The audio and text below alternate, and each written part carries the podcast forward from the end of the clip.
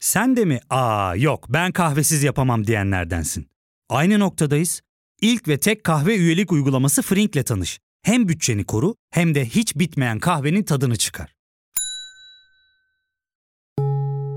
Yakınlarından terapinin onlara ne kadar iyi geldiğini dinlesen de kendin için bir şeylere başlamak zor geliyor olabilir. Ya da sevdiklerine yardım etmeye istekliyken kendi ihtiyaçlarını görebilmek. Hayvel, uzman psikologlarıyla kendi ihtiyaçlarını bulmanda sana destek olacak. Terapi yolculuğuna başlamak için detaylı bilgi bölümün açıklamalarında. 1 Temmuz'da asgari ücrete yarı yıl düzenlemesi yapıldı. 4 Temmuz'a gelindiğinde ise Haziran ayı enflasyonun açıklanmasıyla memurların ve emeklilerin alacağı enflasyon farkı ortaya çıktı. Bunları biliyorsunuzdur diye tahmin ediyorum. Eğer asgari ücretliyseniz veya kamuda çalışıyorsanız şimdi size gözünüz aydın mı desem, geçmiş olsun mu açıkçası bilemiyorum. Gelin hikayeyi baştan anlatalım. Bu zamların müjde olup olmadığına siz karar verin. Ben de bölümün sonunda sorayım. Bu zamlar müjde mi diye. Ben Ozan Gündoğdu hadi başlayalım.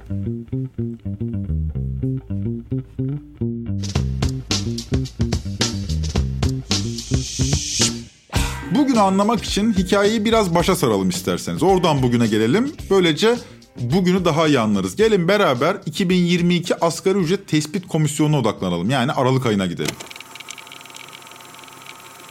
1 Aralık 2021'de Asgari Ücret Tespit Komisyonu görüşmeleri başladı. Ortam gergindi. Belki de son yılların en önemli komisyon görüşmelerinden biri yapılıyordu. Enflasyon grafiği yukarı yönlü eğilmeye başlıyor. Dolar kurunda sert dalgalanmalar yaşanıyordu. Düşünün Aralık ayının atmosferini. Herkes sert bir enflasyon fırtınasına karşı kendisini tedirgin hissediyordu. Enflasyon henüz %20'leri yeni görmüştü ama dolarda kasırgalar esiyordu. Dolar 15-16 TL'yi gün be gün görüyordu. Enflasyonun da %20'lerde kalmayacağı açıktı. Zaten hissedilen enflasyon da %20 falan değildi. Bu ortamda ücretli kesimler asgari ücret tespit komisyonu görüşmelerini eskisinden çok daha dikkatli takip etmeye başladı. Yani ülkenin gözü kulağı bu görüşmeler dedi desek yalan olmaz. Fakat görüşmeler kısa sürdü. Sadece 16 günde Türkiye İşverenler Sendikası Konfederasyonu yani TİSK, Türk İş ve Çalışma Bakanı'nın bulunduğu komisyon asgari ücreti tespit etti. 2825 lira olan asgari ücret 2022 yılında 4253 liraya çıkıyordu. Tabi bekar işçi için. %50'lik bir zam iktidar basınında rekor zam diye parlatıldı. Pazarlık masası 1 Aralık'ta kurulmuştu. Bugüne kadar hep Aralık sonuna kalan görüşmeler sonra bu kez 16 günde tamamlandı. Ve asgari ücrete gelen zam rekor düzeyde oldu. Artış %50,54. Cumhurbaşkanı Erdoğan açıkladı. 2022 yılında asgari ücret net 4253 liraya yükseldi. Son yapılan zamla asgari ücrette 1425 liralık tarihi bir artış gerçekleşmiş oldu. Ekonomiyi yakından takip edenler bu rekor zam meselesine önden bu kadar sevinmeyin dese de olanlar oldu. Zaten propaganda düzeneği çalışmaya başlamıştı. Tarihi artış diye duyurdular. %50'lik zam iktidar basınında olabildiğince parlatıldı. 2003'ten 2021'e dek asgari ücreti açıklayan yetkili hep çalışma bakanları olurdu. Yani biz Cumhurbaşkanı'nın asgari ücret açıkladığına alışkın bir millet değiliz. Fakat 2022 asgari ücreti Cumhuriyet tarihinde ilk kez Cumhurbaşkanı tarafından açıklandı. Asgari ücreti bu kadar önemli hale getiren, ücretli çalışanların giderek artan oranda asgari ücretli hale gelmesi. Gerçekten de ücretli çalışma büyük oranda asgari ücretten hallice bir maaş karşılığında yapılıyor. Başka bir ifadeyle asgari ücret ile ortalama ücret arasındaki makas giderek kapanıyor. Eurostat verilerine göre Türkiye asgari ücretle geçinenlerin toplam çalışanlar içinde en yüksek olduğu ülke. Tabi Avrupa'dan bahsediyorum. Her 100 ücretlinin %43'ünün asgari ücretle geçinmek zorunda olduğu Türkiye'nin bu alandaki rakibi Slovenya. Diyeceksiniz ki Türkiye'de %43, Slovenya'da kaç? Türkiye'de %43 olan asgari ücretli oranı ikinci sıradaki Slovenya'da %15.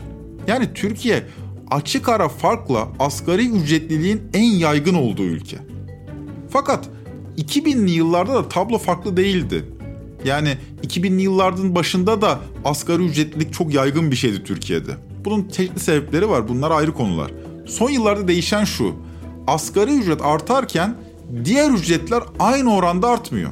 Çünkü sürekli çift taneli işsizlik ücretleri aşağı yönlü baskılıyor. Çalışma ekonomisti Profesör Aziz Çelik Bir Gün gazetesinde 15 Kasım 2021'de bu konuya ilişkin şöyle yazmış. Asgari ücret genel ücret düzeyini yükselten bir piston değil, ücretleri asgari ücrete doğru sıkıştıran bir mengeneye dönüşmüş durumda diyor Aziz Çelik. Yani yukarı doğru tahrik etmiyor. Aşağı doğru tahrik ediyor asgari ücret ortalama ücreti. Gerçekten de öyle. Doktorlar, öğretmenler, mühendisler, avukatlar giderek asgari ücretli bir gelire yaklaşıyorlar.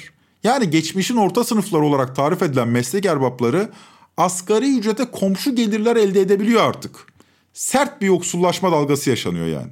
Şimdi Aralık ayına geri dönelim.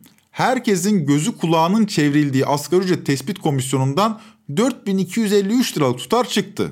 Peki muhalefet ne dedi? Dedi ki enflasyon tutabilirseniz fena rakam değil. Kılıçdaroğlu'nu dinleyelim.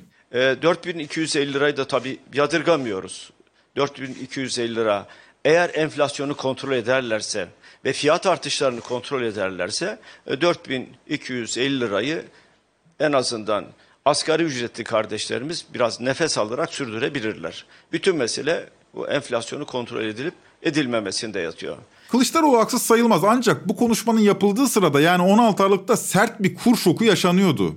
Hatırlarsanız 20 Aralık'ta dolar kuru 18 lirayı geçti. Yani enflasyonu tutabilirsiniz şeklindeki şart cümlesi zaten bana kalırsa çöpe atılmıştı. Enflasyonun tutulamayacağı belliydi. Türkiye'de ücretli kesimlerin hemen hepsi önce çalışır sonra para alır. Yani ay sonunda para alınır. Kamu çalışanları için de önce para alıp sonra çalışma yaygındır ama özel kesimde öyle değil. Bu nedenle 16 Aralık'ta açıklanan 4253 liranın işçinin eline geçmesi için bir buçuk ay beklemek gerekecekti. Yani Ocak ayının başında 4253 lira yatmıyor. Ocak ayının başında Aralık ayının maaşı yatıyor. Ocak ayının maaşı ancak Şubat'ta yatıyor çünkü birçok işçiye. Ocak ayında 2825 lira yattı yani milyonlarca insana. 4253 liranın yatması için Şubat ayı beklenmeliydi. Ama Şubat ayına kadar köprünün altından çok sular aktı. 31 Aralık'ta yılbaşını kutlayan milyonlarca insanın gece yarısı hevesi kursağında kaldı. Elektriğe %127 oranında rekor bir zam yapıldı. Türkiye yeni yıla yeni zamlarla uyandı. Üstelik hiç de öyle azımsanamayacak kadar yüksek zamlarla elektrik, doğalgaz, vergiler, köprü kullanımı derken iğneden ipliğe zam geldi. Elektrik %127, doğalgaz %25 zamlandı. Bu kış çalışana da emekliye de belli ki zor geçecek. Elektrik ve doğalgaz zamları yeni yılda tüm hanelerin gündemine girdi. İktidar medyası tarihe geçecek bir sansürle zamları duyurmadı ve halkın bir kısmı elektrik ve doğalgaz zamlarını ancak Şubat ayında eline fatura geçince anladı. Faturalardaki fahiş artışın ardından 2 gün sonra yani 3 Ocak'ta Aralık ayı enflasyonu açıklandı. Böylece 2020'nin enflasyonunu da öğrenmiş olduk. Aralık ayında 19 yılın rekoru kırılmıştı. Enflasyon yıllık %36,08 ile son 19 yılın zirvesinde. Ekonomistlere ve tüketicilere göre ise TÜİK'in açıkladığının da üstünde. Kasım ayında yıllık enflasyon %21,31'di. Büyük bir sıçramayla Aralık ayında %36'yı aştı. TÜİK'e göre bile aylık enflasyon artık çifthanede %13,58. Aylık %13,5'luk enflasyon. 19 yılda görülen en yüksek aylık artıştı. Şöyle düşünün 2020 yılının toplam enflasyonu yani 12 ay boyunca gördüğümüz enflasyon %14,5'tu. 2021'in sadece Aralık ayında %13,5'luk enflasyon yaşandı. Üstelik bu daha başlangıçtı. Aralık ayı enflasyonuna henüz %127'lik elektrik zammının doğrudan ya da dolaylı etkileri dahil edilmemişti. Doğalgaz yabası. Yaşanan kur şoku beraberinde düşük faizle piyasaya pompalanan krediler enflasyonu azdırıyordu. Bu durum sürdürülebilir değildi. İktidar temsilcilerine sorulduğunda ise enflasyonun düşeceği, böylece mevcut durumun geçici olduğu cevabı alınıyordu. Mesela Cumhurbaşkanlığı Finans Ofisi Başkanı Göksel Aşan Ocak'tan sonra eksi enflasyon olacak diyordu. Yani fiyatlar düşecek diyordu.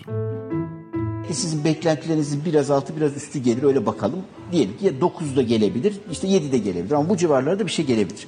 Şimdi bu enflasyonu baz alıp bunun üzerinden önümüzdeki döneme bakmamak lazım. Bir şey söyleyeyim sadece. Bakın Aralık ayında bu fiyat düzeltmelerin Aralık ayında enflasyona yansımayacağı belli çünkü son 3-4 günde olduğu fiyat düzenlemeleri, şey düzeltmeleri. Ocak ayına gelin.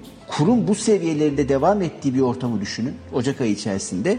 Ee, ve bu fiyat düzeltmeleri hepsinin Ocak ayı içerisinde yapıldığını düşünün. Mesela ne olur enflasyon beklentiniz Ocak ayı için? İşte onun için şu an daha biz e, net bir şey yapamıyoruz, Yapamıyoruz. çalışma Şimdi- yapamıyoruz ama bu arada yani eksi mi beklersiniz mesela enflasyonu? Ben eksi beklerim.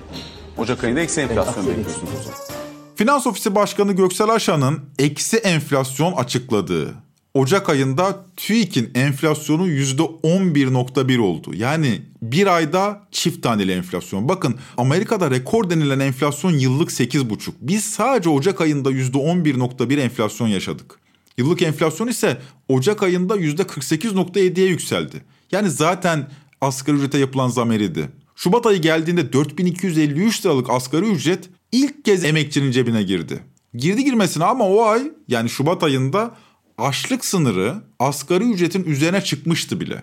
Yani rekor zam sadece 45 gün dayandı. Onu da asgari ücretli zaten göremedi. Türk İş'in araştırmasına göre asgari ücretli çalışan da artık açlık sınırının altında iktidarın enflasyonun üzerinde zam yaptık diyerek övündüğü 4253 lira asgari ücret Şubat ayında 4 kişilik bir ailenin açlık sınırı olan 4552 liranın 300 lira altında kaldı. Yani temel gıdaya bile yetmiyor maaşları. Şimdi bu çok tartışıldığı için açlık sınırının ne demek olduğunu bir tanımlayalım isterseniz. Açlık sınırı Türkiye'de ilk kez 1988'de Türk İş tarafından açıklanmaya başladı. Biri 4-6 yaş arası, diğeri 14-18 yaş arası yetişkin bir kadın ve bir de erkekten oluşan 4 kişilik bir aile üzerinden hesaplanıyor bu oran. Bu ailenin sağlıklı beslenebilmesi için gereken minimum gıda harcama tutarını gösteriyor. Bakın sadece yaşaması için değil, sağlıklı beslenme şartı arıyoruz. Yani bu tutara kiralar, faturalar, kişisel hijyen, giyim kuşam gibi diğer giderler dahil değil ama sırf makarna da yemesini istiyoruz. Bu nedenle asgari ücreti konuşurken açlık sınırının referans olmasını ben yanlış buluyorum. Çünkü sadece gıda harcamalarını kapsayan bir veriden bahsediyoruz. Peki dünyada ne zaman ölçülmüş bu açlık sınırı? 1939'da Nazi Almanyası ölçüyor ilk olarak. Kömür madenleriyle ünlü Ruhr kentinde maden işçilerinin ölmeyecek kadar gıda tüketmeleri halinde onlara kaç para vermeliyiz sorusu üzerine açlık sınırı hesaplanıyor. Yani bu sınırın mucidi Nazilerdir demek yanlış olmaz. Zaman içinde işçinin sadece doymasının yetmediğini, sağlıksız beslenmenin de verimliliği düşürdüğü anlaşılınca sağlıklı beslenmek için gereken minimum gıda harcaması olarak revize ediliyor. Yani etini, sütünü, sebzesini, yağını bir insan evladına yarışır biçimde tüketecekseniz 4 kişilik ailenin gıda harcamasından açlık sınırı diye bahsediyoruz. İşte bu sınır henüz Şubat ayında asgari ücreti aştı. Zaten yeni zamlı maaşlarda emekçinin eline Şubat ayında geçmişti. Yani asgari ücretli çalışan açlık sınırının üzerinde parayı bu sene hiç göremedi. İki tane tavuk aldık 100 lira bak hanımefendi. İki tane bütün tavuk. Evet.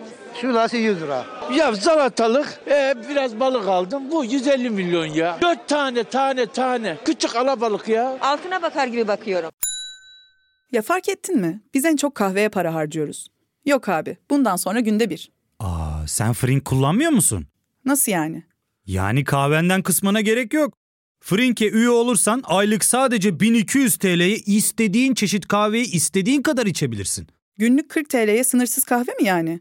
Çok iyiymiş. Aynen. Hatta şu anda 200 TL'lik bir indirim kodu da var. E hadi hemen indirip üye ol da bu fırsatı kaçırma.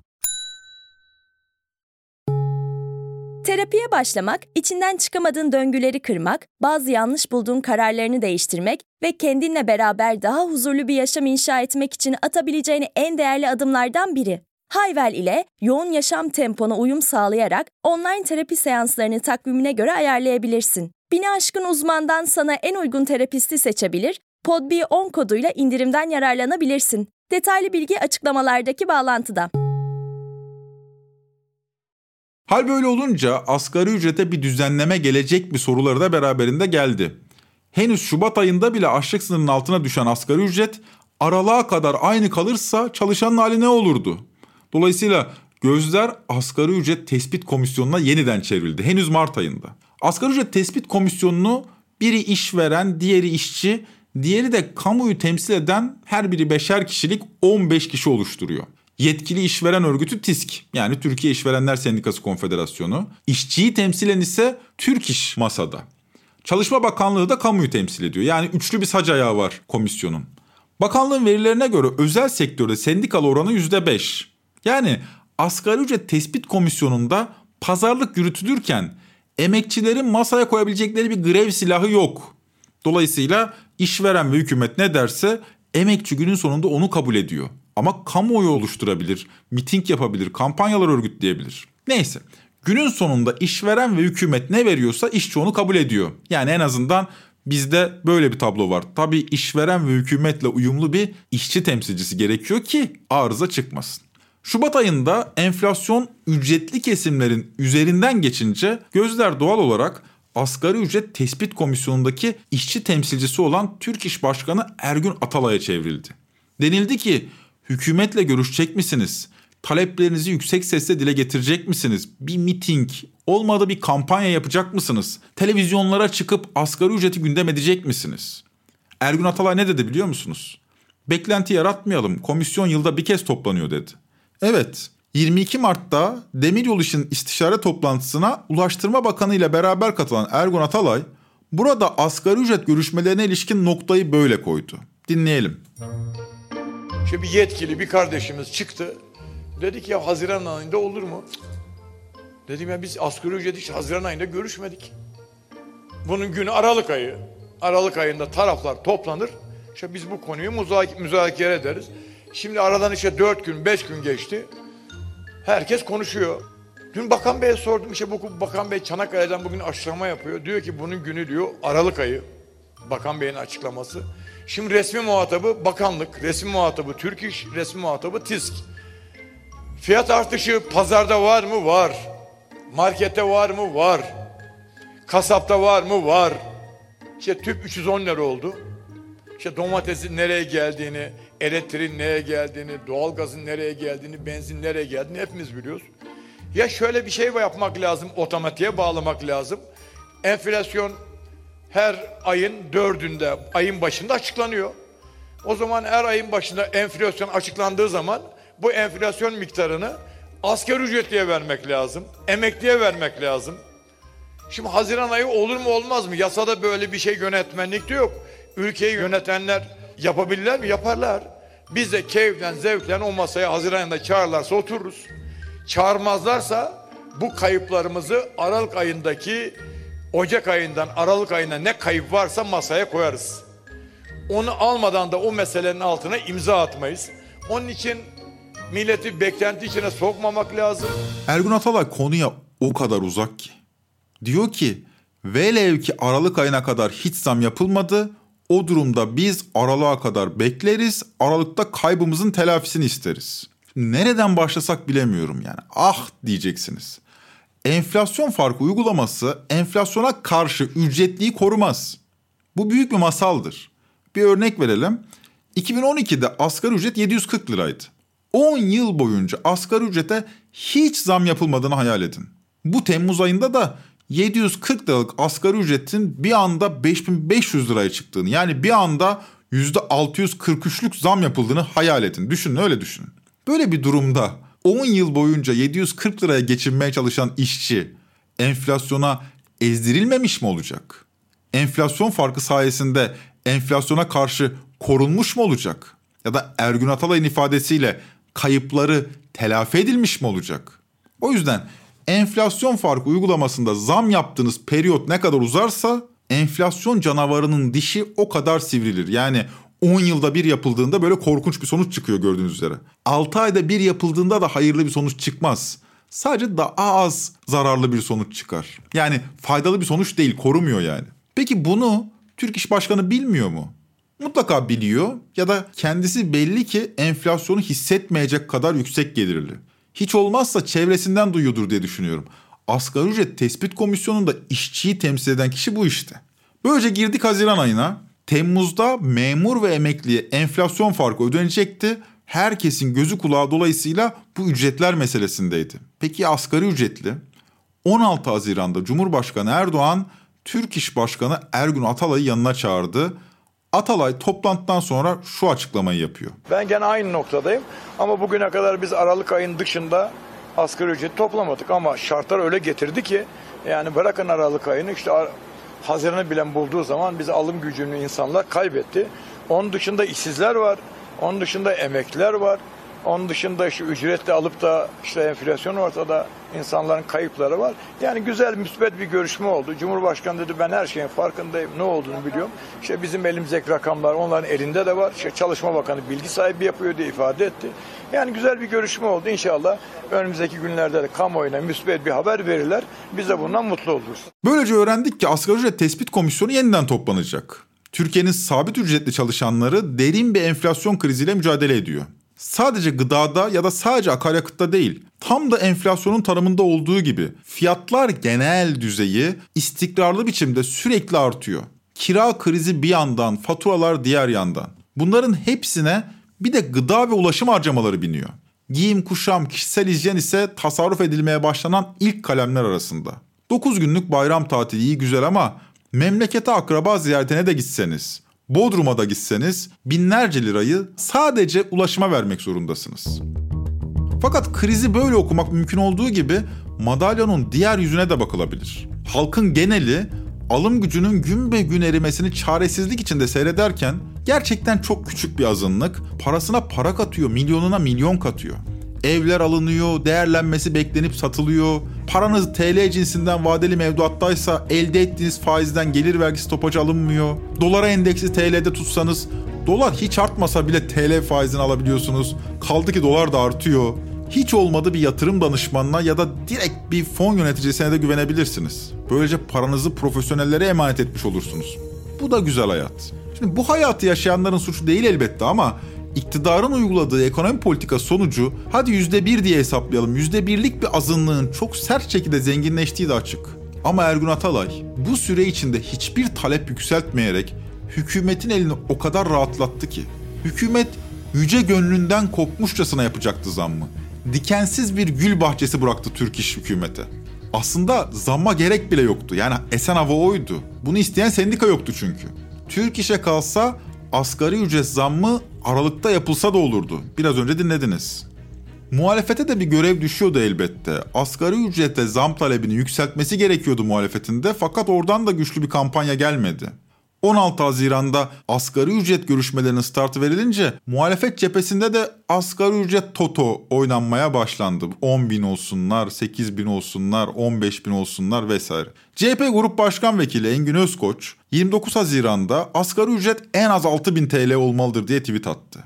CHP'nin diğer grup başkan vekili Engin Altay ise 2 gün sonra 1 Temmuz'da şöyle bir tweet attı.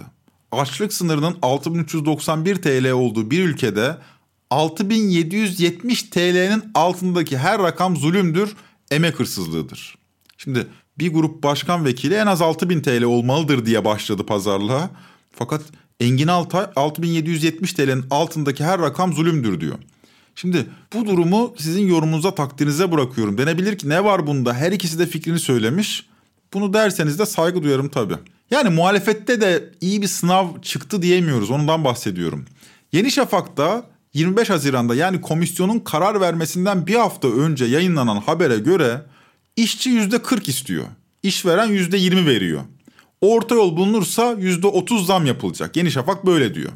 Tam da Yeni Şafak'ın dediği gibi oldu ve asgari ücrete %30 zam yapıldı. Zam mı 1 Temmuz'da yine Cumhurbaşkanı açıkladı. Hatta asgari ücretin açıklanması için Erdoğan'ın İspanya'daki NATO zirvesinden dönmesi beklendi. Bakanlığımızın tüm taraflarla görüş ve anlayış birliği içinde yürüttüğü çalışma sonunda yeni bir asgari ücret rakamı belirledik.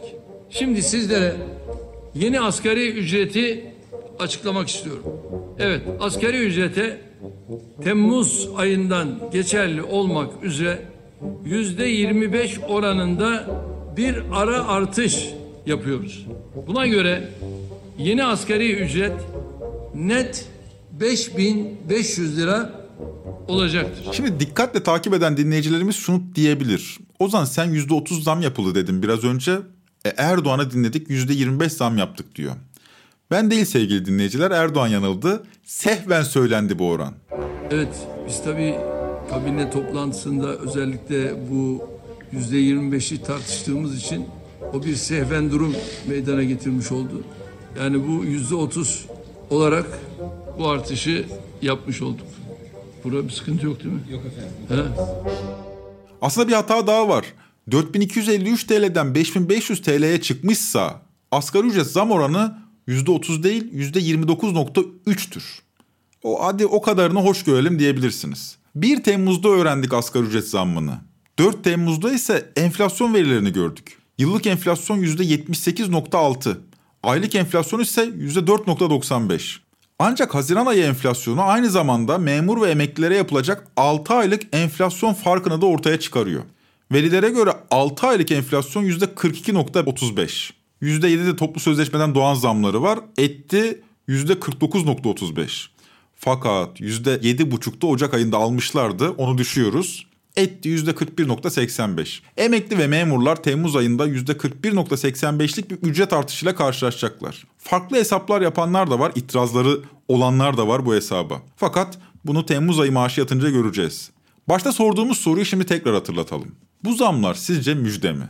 Tabii şöyle tartışmalar da açmak mümkün. Küçük esnaf bu asgari ücret zammı karşısında ezilecek. Doğru. Asgari ücret zam gelirse maliyet enflasyonu artacak. Şimdi tamamen olmasa da hadi ona da doğru diyelim ama tamamen değil. Ama işte gömlek bir kez yanlış iliklenmeye başlayınca sonrası düzeltilemiyor. Bizdeki ekonomi bu nedenle artık dikiş tutmuyor. Baştan büyük bir reforma girişmek gerekiyor. Artık sona gelelim. 2019-2021 arasında geçen 3 yılda sabit ücretli kesimlerin milli gelirden aldığı pay 8 puan birden geriledi. %39'dan %31'e düştü. 2022 ise şimdiden ekonomi tarihimizde kara bir sayfa olarak kaydedildi. Podbi Medya ile beraber hazırladığımız Trend Topik'in bu bölümünün sonuna geldik. Bir sonraki bölüme kadar insanca onurlu bir yaşam süreceğiniz gelirinizin olmasını dilerim. Hoşçakalın. Gene de geldi aklıma Örneğin mesela Para olmasa Para olmasa Ev kirası olmasa Bakkal para almasa Kasap etti ikram etse Manav sebzeyi hediye Örneğin mesela Yol parası olmasa Doktor ilaç bedava İlk ve tek kahve üyelik uygulaması Frink, 46 ildeki 500'den fazla noktada seni bekliyor. Açıklamadaki kodu girerek sana özel 200 TL'lik indirimden faydalanmayı unutma. Hadi sen de Frink üyeliğini başlat, kahven hiç bitmesin. Hem bugününe hem yarınına katacaklarıyla terapi yolculuğuna ve daha iyi hissetmeye bugün Hayvel ile başla. Açıklamadaki linkten Hayvel'i indir, ücretsiz tanışma görüşmelerinin ardından bütçene uygun seans paketini seç ve terapi yolculuğuna başla.